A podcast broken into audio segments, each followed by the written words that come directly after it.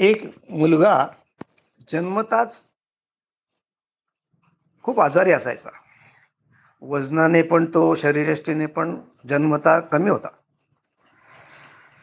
वयाच्या पाच सहा वर्ष होईपर्यंत तो आजारीच असायचा.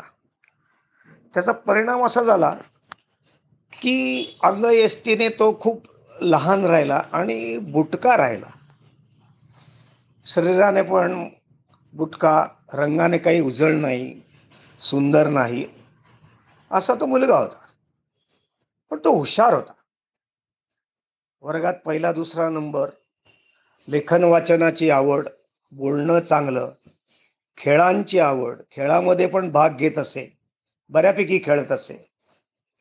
हे सर्व असलं तरी जसा जसा तो मोठा होत गेला तसं त्याच्या लक्षात आलं की आपल्या बोलण्याचा कोणावर काही परिणाम होत नाही.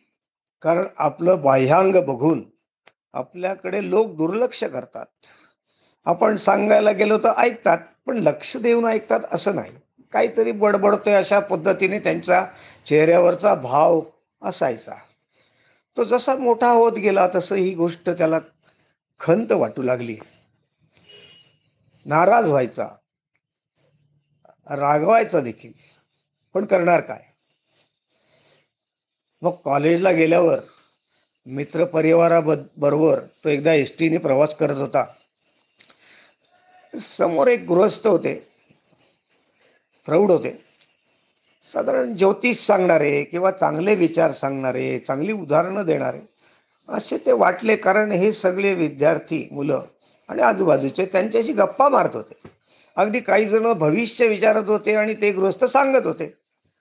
हा मुलगा बाजूच्या म्हणजे खिडकीजवळ बसून त्या बघत होता. तो काही बोलत नव्हता त्यांच्या जवळ जात नव्हता.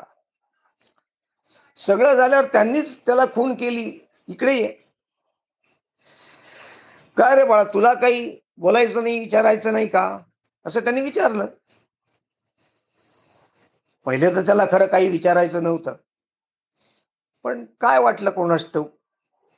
त्यांनी ही सगळी जी आधी सांगितलेली हकीकत त्यांना सांगितली.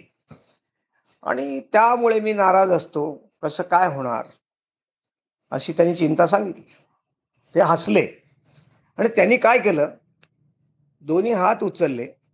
एक हनवटी खाली ठेवला आणि एक डोक्यावर ठेवला. आणि म्हणाले बाळा ह्या दोनच्या मध्ये ज्या गोष्ट आहेत ना त्या गोष्टींवर तू लक्ष दे. त्यामध्ये म्हणजे चेहरा जो आहे त्याच्यामध्ये कुठल्या गोष्टी? तर चांगला विचार कर. चांगलं ऐक. चांगलं बघ आणि चांगलं बोल. ह्या गोष्टीत तुला कोणी अडवणार नाही. स्काय इज द लिमिट काय कोणास त्या मुलाचा त्याचा चांगला परिणाम झाला. त्यांनी गोष्ट मनावर घेतली आणि पुढे त्याचप्रमाणे तो वागायला लागला. असते असते असते लक्ष त्याच्या लक्षात आलं की अरे आपण सगळे चांगलंच करतोय. मग जगात जग काय म्हणते याच्याकडे? कशाला लक्ष द्यायचं?